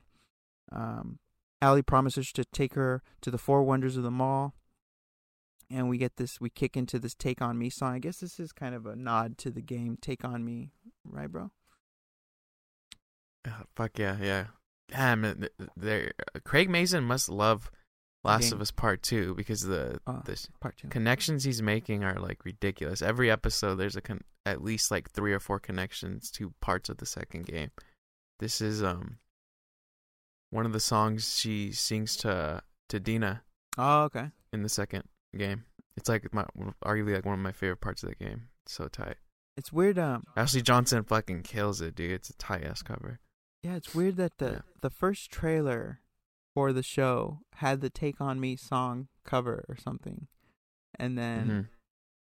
I saw this news come out a few weeks ago that they took out the music for some reason and they took down that trailer. Like, you can't even find the original trailer for the show anymore with that song, that they changed the song for some reason. I'm not sure why. That they have the rights to it. They use the the exact version here. Um, but yeah, they started using the um the old country singer song. What was that fool's name? Hank Williams. The one that, huh? Yeah, Hank mm-hmm. Williams. They started using that one instead, right? Uh, I don't know what they replaced it with. Yeah, it went for it went from "Take on Me" to then it. Then they started using the Hank Williams oh, cover. Interesting. I wonder, I wonder why. Or vice versa. I don't remember. No, how it, start, it, went, it started. Those were the Take On. It, the original was Take On Me, and then yeah, yeah. People were complaining because like they love that trailer. Yeah. Um, and now it's gone. But here we, we see it here again, and like you said, it's a big nod to the game. So that's what's up. Second or game. Second dog. game. Sorry, excuse me. Yeah. So the first part two, Wonder One A, Wonder Point Five. How do you want to call this? But it's the escalator. But uh, Ali is. Uh, Excited to see this escalator. Stairs again. Stairs come in, but this time a little twist. It's a kind of an antidote to a staircase. It's the escalator. Whoever invented the escalator, godsend. Uh, thank you. Um, never in Allie's wildest dreams did she did she imagine that you could actually skip stairs by utilize or by with this in wild invention. And she's like, "Is this the first wonder?" And Riley's like, "Uh, sure." So I guess there's five wonders. I thought that was funny. Um, that whole sequence. I remember as a kid, I thought escalators were pretty cool up until like, I want to say like ten years old. Like they always kind of tripped me out. Did you ever have any uh wonder around escalators, bro? Or yeah, th- th- that was definitely intentional. Every kid or most kids go apeshit over an escalator for the first time. Yeah, yeah, I thought that was cool. Uh, like so, like you said at the top of the episode, this this childlike wonder. Yeah, that is inherently present inside, even you know, even post-outbreak kids like Allie and Riley. Um, mm-hmm. I don't know if you caught this, but there's like a dawn. Uh, there's a movie poster titled "Dawn of the Wolf." Did you catch this?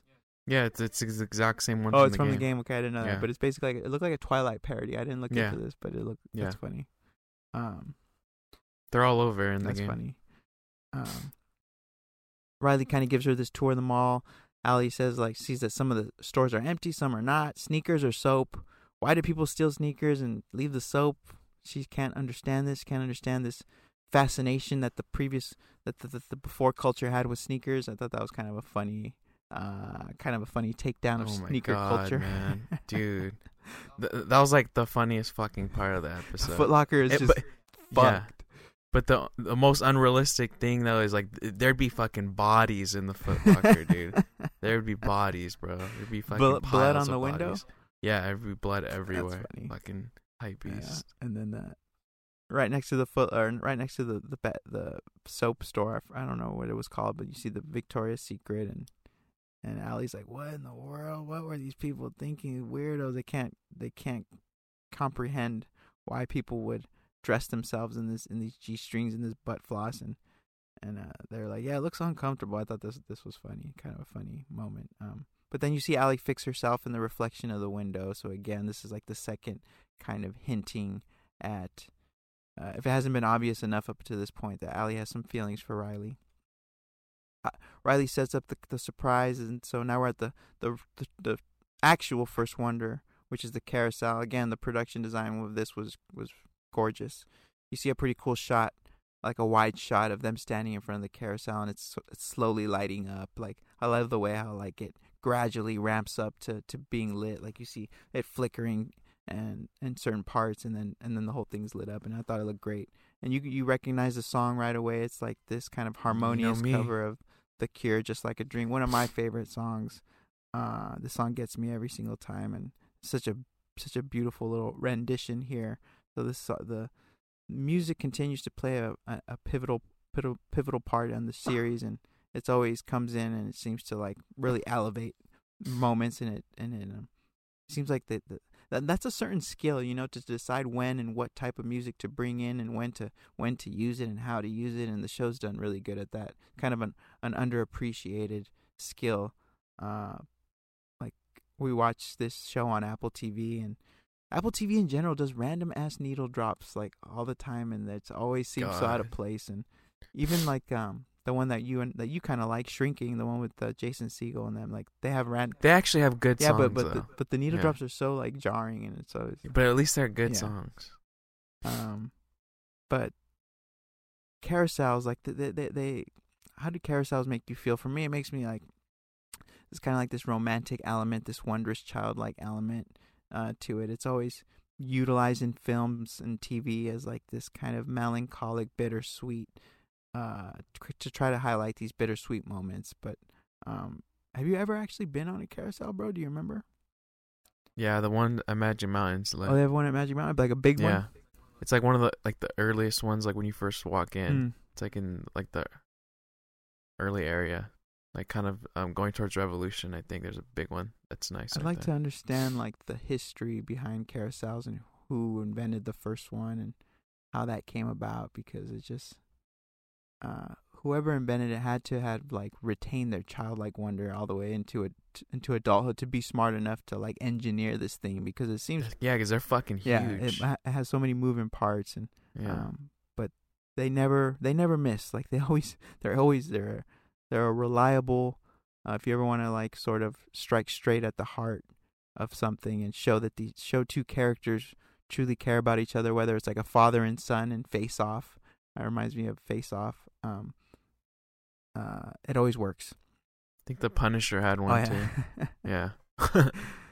This sadness, you see the sadness come over Allie at the like at the seemingly highest point of, of her joy with all of this. She's kind of looking around. She's so happy, and and this is this is something that happens to me. It's like a I don't know if it's like a typical symptom of people predisposed to, to melancholy or depression, but like when I feel like true truly joyful moments, um, I can only rest in them for so long before I start to think about other things, you know, or like what's really happening, and be reminded of all of the pain and suffering, which is always there. So it's like kind of a futile thing to do, but um there's something about like being taken to these highs that reminds you of the lows. And it seems like Allie's remembering like, oh yeah, this is all temporary. I think that's what it is, like the temporary and the rareness of true like uninhibited joy sort of always reminds me of of all the other bad shit. I don't know if that happens to everyone else, but Do you, what about you, Brian? I don't want to get too deep here, but is this something you Fuck, relate to? Dude, Jesus. Yeah, I mean,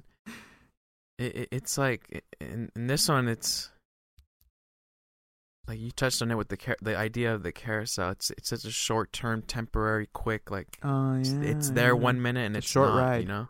You know, like, I, it's obviously, I mean, I've, obviously everyone's different, but, you know, certain situations you're going to be able to hold on to that happiness for a lot longer, but in this instance and in this world, like, you're lucky if you get a couple seconds. Yeah, no, that's a good point, that the yeah. fact that the carousel ride is always so short, you always want to go again when you're a kid, you know, that yeah. that actually ties in really well. They get into another argument again about who is actually the good guy, so we see this kind of retreaded a little bit, and Allie basically has a new idea here. She's like, we're the future. What if we change things? She she she has she seems like she's adopted this position that she could change the system from the inside, you know. Um it reminds me of Training Day when uh when uh Alonzo's telling Jake that, you know, work your way up to detective, change the system from the inside. You, you remember that? Like, cuz cuz Jake's like, this isn't the way. This isn't the way. This is after they rob Roger, and um it seems like Allie's kind of drinking the Kool-Aid and thinking that she can actually, you know, we're the future. Like, FEDRA doesn't always have to be this bad. What if we become leaders? We'll lead this thing and we could change it. Uh, I thought that was like a pretty optimistic, hopeful uh, viewpoint from Allie. And, and Riley's like, they don't want me. Uh, they've already like put put me to like sewage duty. And I wonder if there's some racial bias or prejudice here. Like the fact that Allie's given like this kind of um. fast pass shortcut to leadership, or she's been offered this like fast pass to leadership, and uh, the fact that Wong has kind of demoted Riley to this other un- like um, un- undesirable task. It's, it's it's I wonder what's going on there. I don't know. Um, It doesn't help that, like, in that scene of them all running, it's just like a sh- sea of little white girls. Yeah, all of them. It's like a literal sea of little Caucasian yeah. girls. Everyone else is in the hole, I guess. yeah. Um, Cleaning up shit. yeah. So now we reach the third wonder. Um, it's the photo booth. The time. She's like, is that a time machine? And uh, these photo booths, bro, they're like a relic of the past. Cell phones replaced photo booths, and it's kind of sad. I remember these things used to be plopped around the mall or whatever, and I don't know if you ever remember. I know that, you, that the fair they have them sometimes, but... The Toys R Us one. Toys R Us? R I P. You remember that one? Fuck yeah, that was sick. Allie still has these photos, though, that they take here, right? What? Allie still has these photos. Didn't I see her... Didn't we see that strip of photo in another episode? I think so, Pretty yeah. Sure. She has it in her backpack mm-hmm. at all times in the game because you can access your backpack. Yeah, I'm pretty sure we've seen it. And she's she's always Unless carrying it. Unless I dreamt it. that, but there's something about photo booths that like release this uninhibited freedom and silliness, you know, that that you don't get, that cell phones can never really replace unless you're unless the person taking the selfie is like, okay, silly face, but in photo booths, like there's like this freedom and like this kind of um. you can kind of let your hair down and be silly, that it kind of encourages. I don't know what it is about a photo booth, but, you know, it's never like you take a regular picture. I mean, sometimes, but most of the time you're doing something silly. I remember at the yeah. ranch house, we have a couple of strips at the at the Camarillo Ranch House. Jasmine used to work out. We, uh, they're fun. I don't know. There's something fun. Tavern. Tavern had oh, one, yeah? dude. Tavern was, was sick. And there's still a thing. Like, shout out yeah. Angel Garfield. He used to kind of. He used to run that, run that, right? Run that hustle. Yeah, he had, he would bring the actual booth because a lot of people just do it without the booth. They just have the fucking light now. That's yeah. it. It's just an iPad with a light in front of it. No, no curtain, nothing. Yeah. And yeah, shout out Angel and Gabe. Gabe did that for a minute. Um, but yeah, he would bring. He, he made a like a, a literal booth yeah. with the curtain and all that shit. It was dope. He used to always fuck around with that. So that's one thing that cell phones won't be able to fully replace. Is like like I said, encouraging that childlike silliness that that. photo booths do. Um, so another sweet moment here. So again, like this episode isn't really moving the plot forward or anything. It's kind of just, and it has, this isn't the first time it's done this, where it's kind of just letting you settle and spend time with these characters, and it, it, it worked for me overall. And just letting you kick it with some gay people. yeah. Um, then we get to the fourth one, or this is this is like the big one, uh, the arcade, M K two. In my opinion, bro, Riley is delivering on her promise of the best night ever. Like fourteen-year-old Bob, even even thirty-five-year-old Bob would, would definitely be down with all this shit. Uh, you know, you got you got a you got a carousel, you got a silly photo booth sesh, a little M K two. Say less, bro. I'm there. This shit seems lit. Yeah, it made me think of the arcade at the Old Century sixteen. See, that shit was so nice, okay. dude. The the air hockey yeah. in there. Fuck, man. Why don't they have those? Uh, can't fly, I don't even, I'm sure there's air hockey Bolero, somewhere around bro, you, here. You gotta come. We, we went to Bolero. Yeah, but a movie theater air hockey is just tight. Cause remember we'd be in there like to kill time before a movie and shit. Yeah. They tight. have a couple games at the River Park, right? But there's like two of them. Yeah, but they're like all in plain sight and shit. There's like it's not a room, yeah. you know. That shit's like it, it takes the fun yeah, out yeah, of it. You're right. There's something yeah. about like, yeah, there's something about being inside a room and not, yeah, like you said, out of sight that kind of lets you let loose a little bit more. Yeah, exactly. Um, but yeah, we see the M K two. This is like so. So they got the rights. This is like the exact same game, the arcade game. It, it, it's sick. Uh, we talked a lot about this in, in one of the first ep- or second episode. But r- the Raiden versus Melina is his who. Uh, so Raiden is Allie picks Raiden. Melina uh, is Riley. I, I didn't take Allie for a Raiden. I thought that was a random pull. I would have imagined her to be more like we said, Sub Zero or Scorpion, but. I thought Raiden was random as fuck. What about you? Dude, Raiden Raiden is slept on. Cause no, even though yeah. he's he's one of the heroes, play, he fucks people okay, up. I used to play dude. him a lot.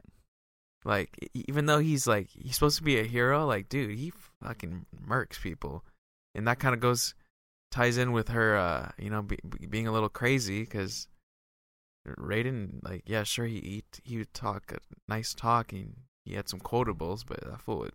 Go no mercy on yeah, he had the force, that force power. Yeah. Well, he was a god, literal yeah. god. Yeah, yeah. Yeah. Um, best fighting game ever, hands down. I just, M K two, more so than M K one or any of the other M Ks. Like, I feel like M K two, at least for me, is the best one ever. Um, can you play that, like, on, on P S five or something? Dude, I have the most recent one on P S five. I can throw it up but whenever. I'm saying M K two. Like, do they have, like, you know how some have those old packs? I mean, probably. I don't know. Scott, I Scott downloaded like a like a hundred game pack of like all kinds of classics, and I don't know if M K two is there, but there's some of these packs that let you play like the original Super Mario's or Duck Hunt. Uh, yeah, emulators. I wonder if, if M K two popular. has one. That one's tight. I'm sure Mortal Kombat is on most emulators. Yeah. I thought this was one of the funniest lines. Like they're playing, and Allie's getting her ass kicked, and she's like, "This is horse shit," and, and Riley's like, "Flawless horse shit." I thought that was funny. Uh, so they're having a great time, and then we draw, the camera pulls back in this very eerie and haunting way, and uh, it goes all the way to like this toy store, and we discover that there's like an infected. It looked like the one that was like baked into the wall in the first episode. Remember the one that Joel's like, "This one's cooked," um, but it's it's clearly still alive. It's moving. It's not cooked. But some people were confused, like, "Oh, this one's not a threat because it's cooked or it's on its way to being cooked," the way that um, the one that Al, or excuse me. Tess and Joel encountered um, in first in the first or second episode. But did you ever in, in think that that wasn't a threat just because it was like attached to the wall that way? No, it, it's similar in the game because it, it's almost like they're on like a charging port. Because mm. in a lot of sections of the game, you'll walk by some and, and they won't do anything, but other other ones will jump at mm. you. So like they're like the fungus is basically charging them up and. Yeah, that's that fool was just charging. That. That's, that's fucking yeah. creepy. It was yeah, just... so I guess the that first one they saw, something must have, fungus must have not been in a good place to hibernate that one properly. He was like know. at five percent. He's like, I need to get, yeah. let me get that plug, bro. Yeah, um, probably. I don't know. Then we cut back to them. Now, Allie's changed characters. Now she's Baraka. You remember Baraka? That fool would fuck you up with those long bladed hands. I don't remember that part in this episode. She plays yeah, Baraka. She played Baraka the second time and... And uh, this time she's kicking Riley's ass, and she comes into the finish, the finish him, and and uh, and she asks Riley like, "Okay, what do I do? What do I do?" Like, cause you, you have like five seconds to enter the fatality combo, and Riley tells her which which buttons to push, and she doesn't. She pulls it off, and they celebrate. It's funny, but it just reminded me of like that critical five seconds that you have to enter the combo correctly. It's like the world would stand still. Like I remember like. The intense focus to, to, to perform under pressure and the composure required to to like successfully deliver this fatality. It's like sli- time slows down. Uh, it reminds me of like the Equalizer, yeah. how like everything slows down. Like I remember yeah. being a kid and being like, that's when I really, I, I'm not fucking around. I feel like that's when I really was able to develop like focus under pressure, you know, like yeah. And then if you accidentally punch them, it just yeah, ends. It was oh just worse because yeah. you just end with like a whack yeah. punch. And then that would like almost defeat the whole victory, and the other person would be like, "Fuck!" Like I remember Drew and Randy. Like you're trash. Yeah, Drew and Randy. Yeah. If I didn't pull off the fatality, it's like you might as well would have should have won the fight. Yeah, so funny. Uh, but she pulls it off. She pulls off the, the fatality. Baraka has a crazy one where he kind of like throws him in the air. Um, so pretty cool. If you, if you don't remember that, go back and check it out. It's pretty pretty tight. Yeah, it must have been on my phone or something. Mm-hmm. I don't remember the part at all. Um, Allie says, "You know, it's getting late. I I gotta go." And Riley says, "One more thing. Got you a gift." And she's like, okay, well, I like gifts. And so they they walk over, and it's this Macho Nacho. This isn't a real food chain, but I'm surprised Macho Nacho isn't a, a real food chain. It seems like a the name there is just, you know, it, it, it says, speaks for itself. But I guess nachos are more of a junk food, junk food snack than like a meal. I don't know if a, a food chain would be able to survive off the name of Macho Nacho. Um, but nachos are clutch, bro. I know you like nachos sometimes, right? Fuck yeah. And uh, Allie thinks that the surprise or that the gift is tacos. And Riley's like, bitch, please, do I look like, like the Make-A-Wish Foundation? Like, t- chill. Like, where am I going to get the ingredients for tacos? Yeah. Unless Joel and Tess are smuggling in corn tortillas. Tacos tacos are a thing of the past, bro. Like, it's not happening. Marlene might have had the plug. She had that dank-ass sandwich yeah. in the second right, episode. Like garlic naan bread? Yeah. Holy shit. But tortillas, yeah. I guess, are, are, are a little different. Um. But it's the worst when people, like, overestimate the surprise. You know what I'm saying? Like, when you're like, I got you something, and they're like, oh, is it this? And you're like, oh, my God, no. It's not that. Yeah. Who the fuck you think I am? I remember for Jasmine's anniversary, we got her, like, an Airbnb stay, and I think I just t- took a picture of, like, the Airbnb, and I put it in a card. And she was like, I, I don't know if she actually said this, but in my mind, it, she, she's like, did you buy us a house? I was like, what the fuck? Oh, my God, really? I don't know. I, I, I might be imagining that, but I was trying to think of an example, and Jasmine's done that a couple times. We're like, I hope you didn't like buy me a car. I don't know, but it takes the air right out of like it. And I'm like, what are you? Are you crazy? No, this is you got a two night stay at an Airbnb, sis. Chill.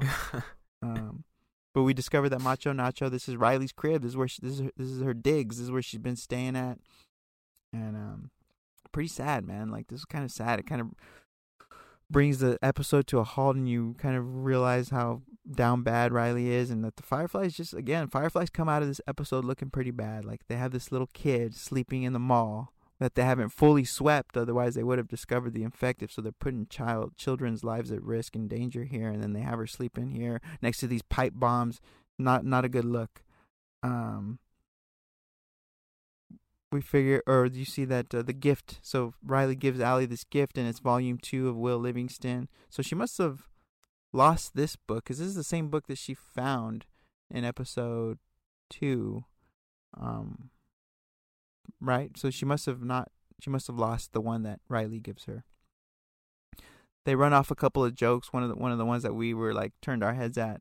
I forgot to research this, but uh, she, it's how does a computer get drunk? It takes screenshots.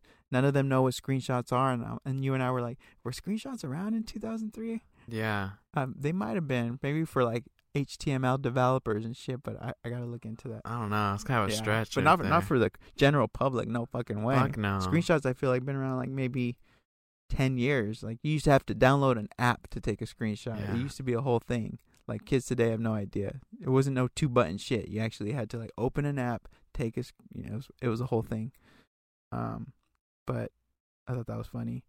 You see that there's some homemade bombs that they're kind of keeping there. Uh, Allie's like totally appalled. This is like what I guess this is the line, but Allie's like she's done with this. She figures out that none of this is even about me. The fact that Riley's been at this mall. Uh, I guess she thought like the whole thing was for her, the whole mall. But it turns out Riley's been staying here, and that it's kind of like Firefly territory. And Allie's just kind of enraged by all this. Riley breaks the news that she's been deployed to Atlanta, and this is her last night in Boston. She asked Marlene if Allie could come, and and uh, Marlene basically said no, and that this is her last night. She just wants to say goodbye. And Allie's pissed, like, why would you set all this up and, and just to say goodbye? It's kind of fucked up, and she storms off. But then she turns around, and she comes back, and, and uh, I guess she comes, like, uh, it wasn't clear to me, like, why she decided to turn around. It's not like she heard or anything. I guess she just had a change of heart, you know, but she turns around. Um, we get this this fake out. You hear people, you hear like this scream. Turns out to just be this Halloween decoration fake out. I fucking hate those things. We used to have one. Remember that little witch mom would hang on the porch that would scream? That shit was so fucking loud. Yeah, those things, please. You can miss me with that. Keep it, please. Um, Some of the, like, the laughs, whoever does the voice acting for those are yeah, they're earning funny, their like. paycheck for sure. Yeah, shit's kind of funny. Uh, Riley basically tells Allie, you know, you don't understand everything. You didn't have a family like I did.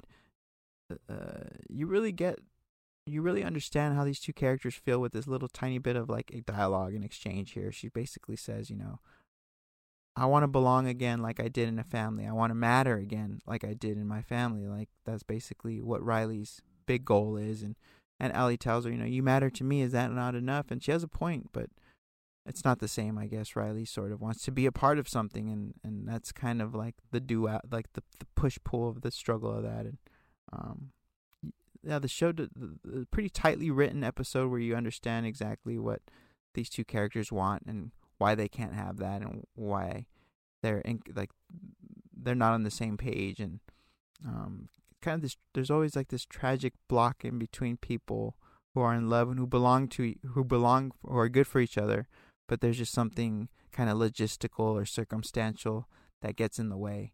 It's always kind of tragic. It always strikes me like, um, you know what I'm saying, like. Like tragic romances, kind of. A, I'm a sucker for that shit, and this one worked for me a little bit. What What did you think about this exchange here?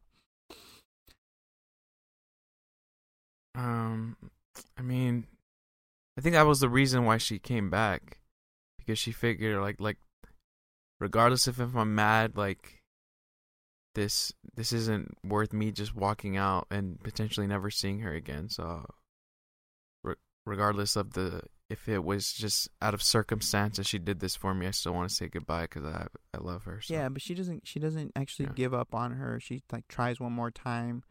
We yeah. have this little dance party. Riley says one more one more. You know, let's go out with a bang, basically. And they get the wolf mask and the clown mask. I thought this was this was funny. This was cute. And I got you, babe. A little again, music on the nose. The Etta James version. I got you, babe. But worked for me. Um, then we see the kiss. Allie says, "Don't go." Riley says, "Okay." I thought this was this was very sweet. And then, of course, it's interrupted by this motherfucking cock block. I don't know what's the equivalent of a of a cock block from, in this situation, but uh, you get the idea. Uh, and you see this infected, and and um, it attacks them, and there's a struggle, and Allie finally gets the gets the. gets the edge on him and, and, and stabs the infected in the head. And I guess the rules haven't clearly been established on what, I don't think, on what will kind of eliminate an infected. But it seems to be like the head is always a pretty reliable chance, whether it's a bullet or a blade. It's going to work, right? I mean, it, it, they're going with the video game logic because the...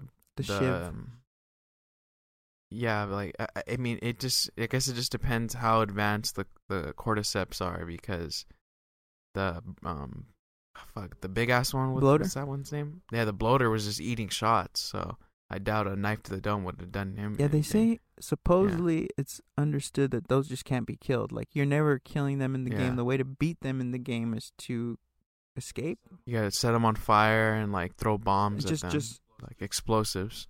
De-weaponize them long enough to get away is basically the yeah. goal.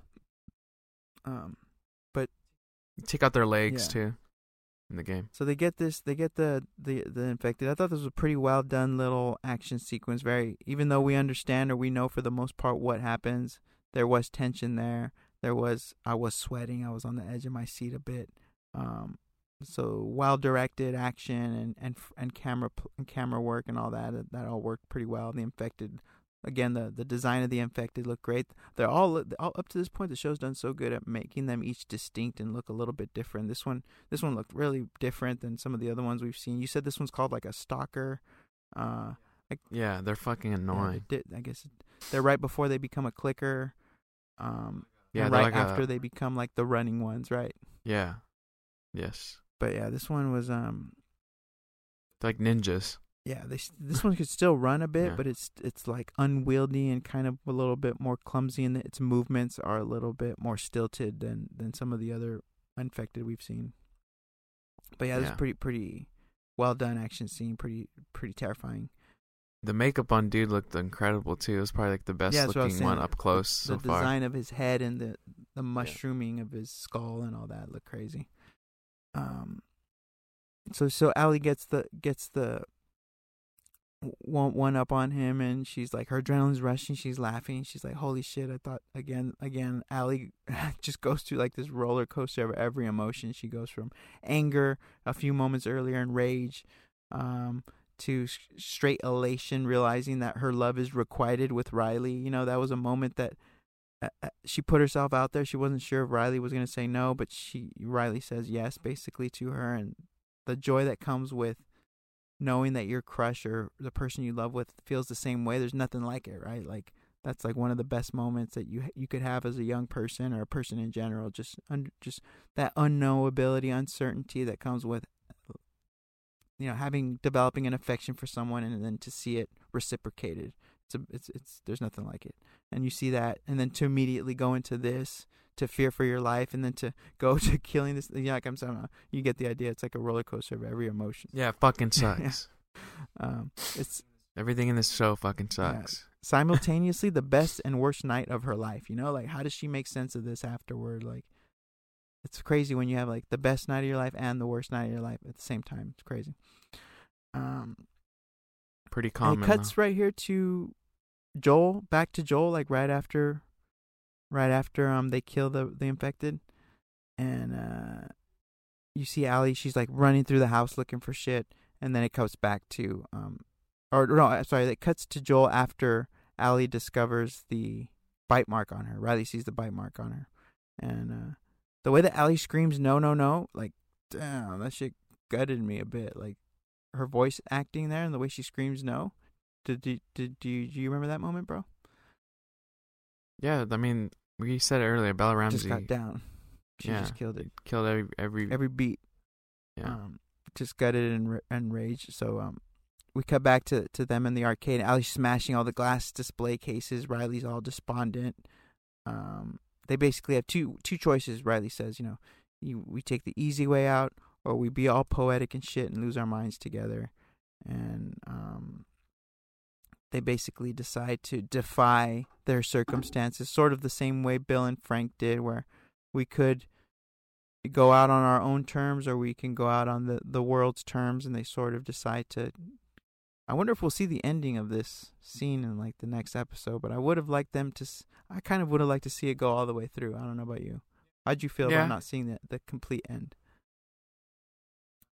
Uh, I forgot who it was. I, I think it was someone from Double Toasted made, made a good point of, like, well, they didn't show Bill and Frank, so it wasn't as ne- wasn't really necessary.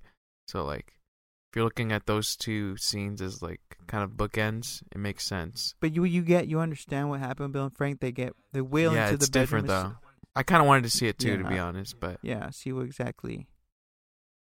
I'm sure we'll see when Allie realizes she's not going to turn. Uh, I just thought this would be a good place for it, you know what I'm saying? But maybe yeah. the whole... They wanted to re- they wanted to save that for later and kind of keep the focus on her, on this lesson... that Riley imparts on her to never give up, to, you know, we don't quit. So I guess Allie realizing she's immune kind of would have taken away from that lesson, or from, like, from the the landing of that sort of point, you know what I'm saying? Yeah. Um. Now we're back. I mean, they could always go back to it, but I, I, I doubt they will. Yeah.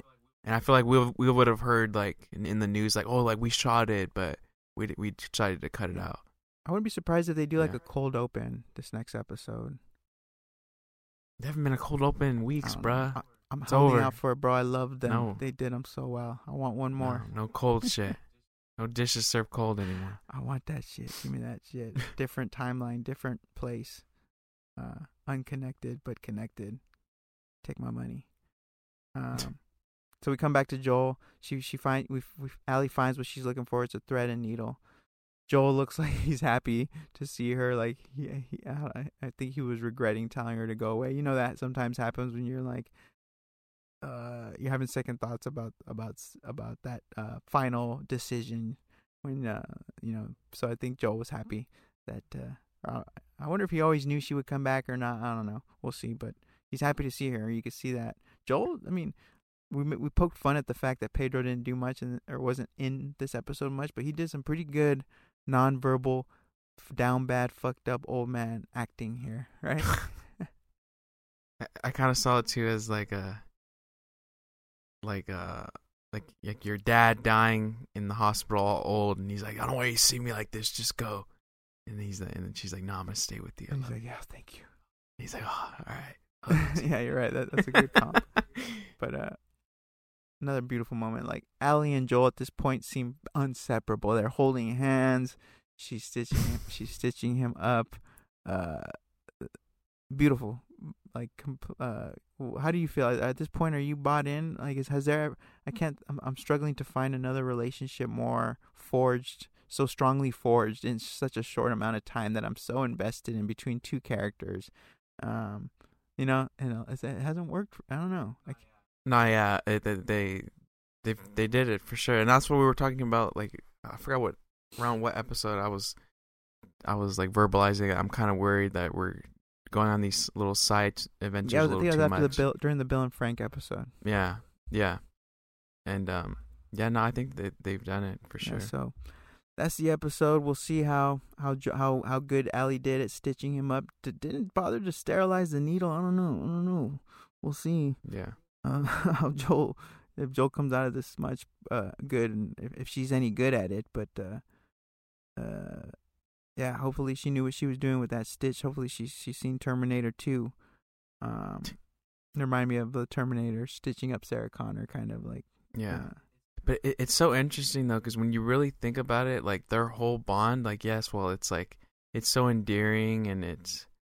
Pulls at your heartstring when you sit and really think about it in the context of this world. Like, their whole relationship is based on trauma bonding. You know, had they not gone through those traumas, they most likely wouldn't have had these connections. You know, if Joel had didn't have a daughter and didn't lose his daughter, and if um, Ellie didn't have the, what happened with Riley and with Sam, like all these traumatic moments are just fortifying their relationship, and and we'll see it, like all these things come to a head and come to a conclusion for better or worse for the foreseeable future in the in the story. Yeah, they each fill no. like a void yeah. for each other, like, and that's sometimes what you do in life. Like sometimes you lose something. Yeah, but this is to like an extreme fucking extent, sure. dude. But yeah. I think everyone is has these holes in their life that they're trying to fill with either people or vices or sometimes like drugs or like we we all have something we're trying to close up or or heal.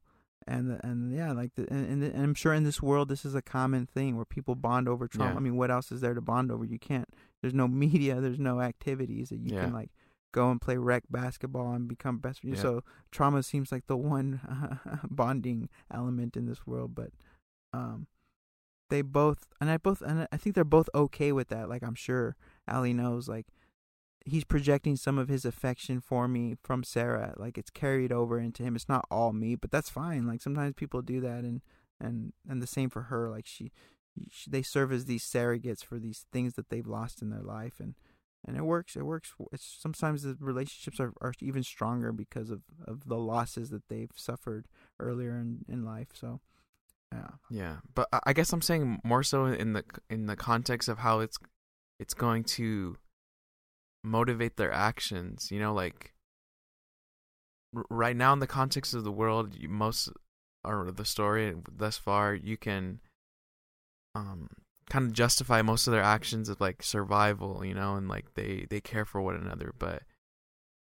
w- when there's so much trauma there, and then there's so much that they're putting themselves in such a vulnerable position, both like physically and mentally, like it's they're tread like they're on thin ice basically, you know, like it's yeah you, you they they're building a uh what they think is a strong foundation, but it can collapse at any moment, and and it can be all in flames, and and uh, like there'll be a lot of repercussions for that in in and and um and this touches on on kind of my biggest complaint with with this whole uh, adaptation is like, and it's not that I really like um like violence like that, but like this this is like a violent fucking story, and I feel like they've kind of pussyfooted around a lot of the violence. Yeah, it's a little soft, and and, and I'm hoping that they're, they're kind of like they're doing that purposefully to so when it does hit, it kind of it's it's more jarring, and it's like it's it's a reminder of like we've been in this the whole time, but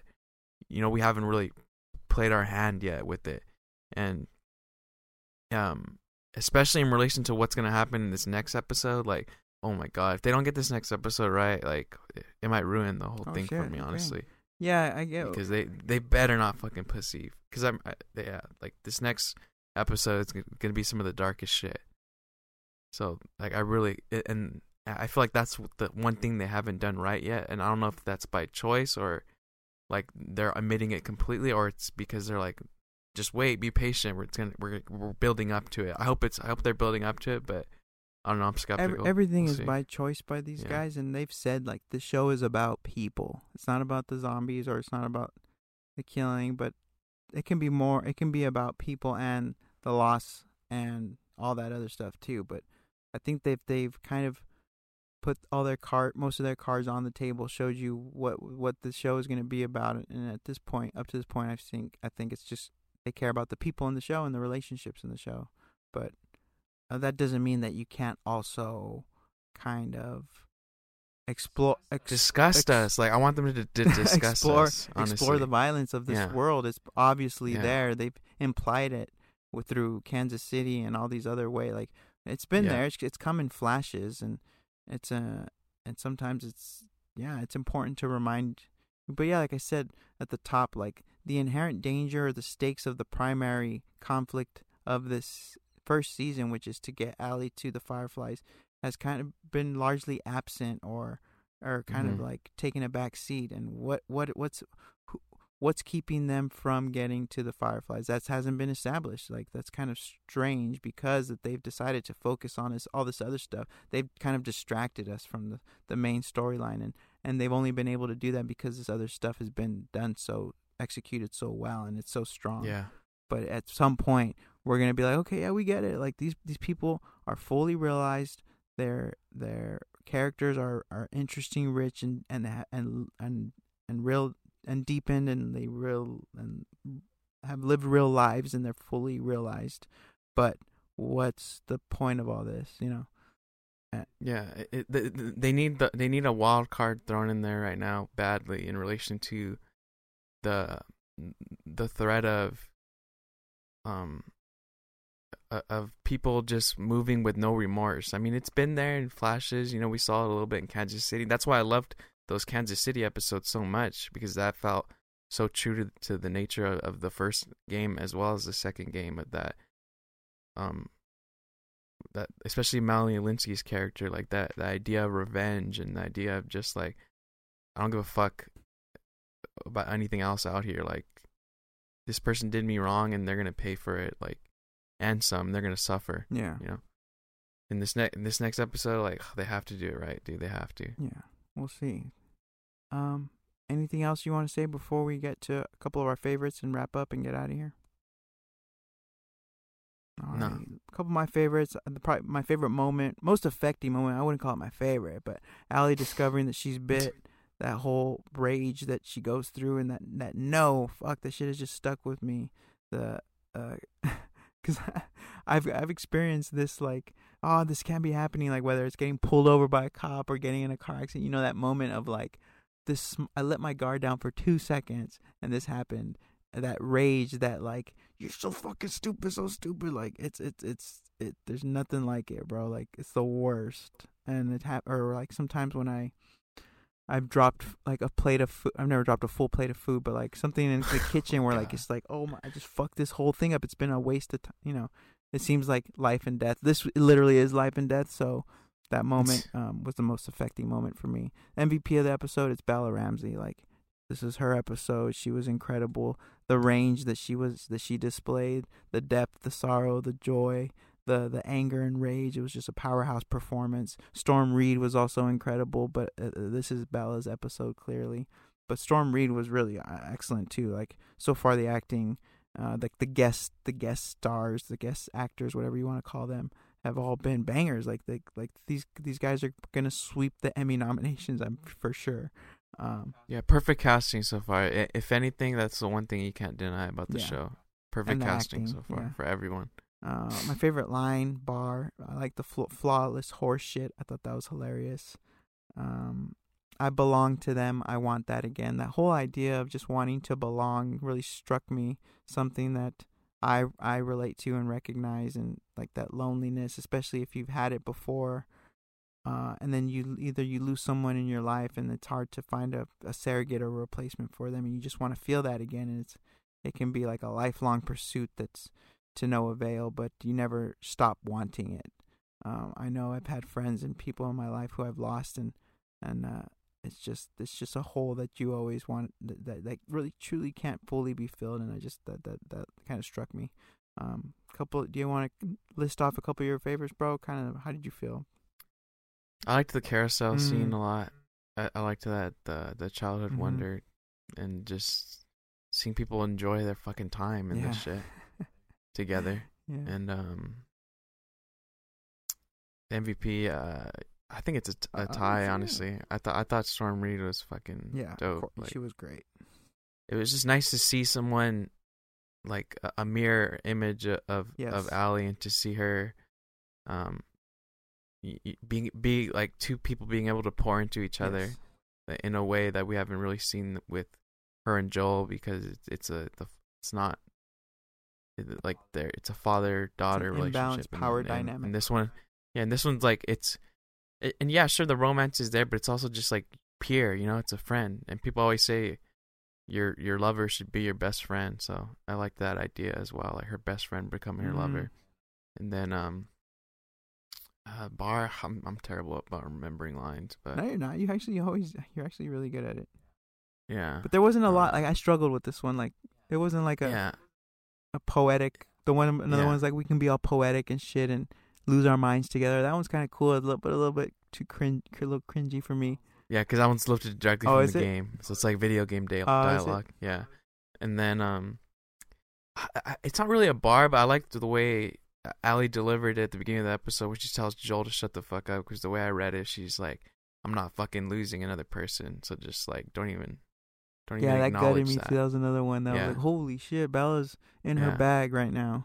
Yeah, and, and, and like like the anger in her face, like I, I like that shit. shit. Like, I like this, that shit. She, she, yeah. She, Bella Ramsey, yeah. I thought she was good before this, yeah. or g- pretty great, but now I'm like, no, no, this is, she's different. She built different. Like she, yeah. she's got a super bright future. I see her winning in it, like lead actress in Emmy type performance here.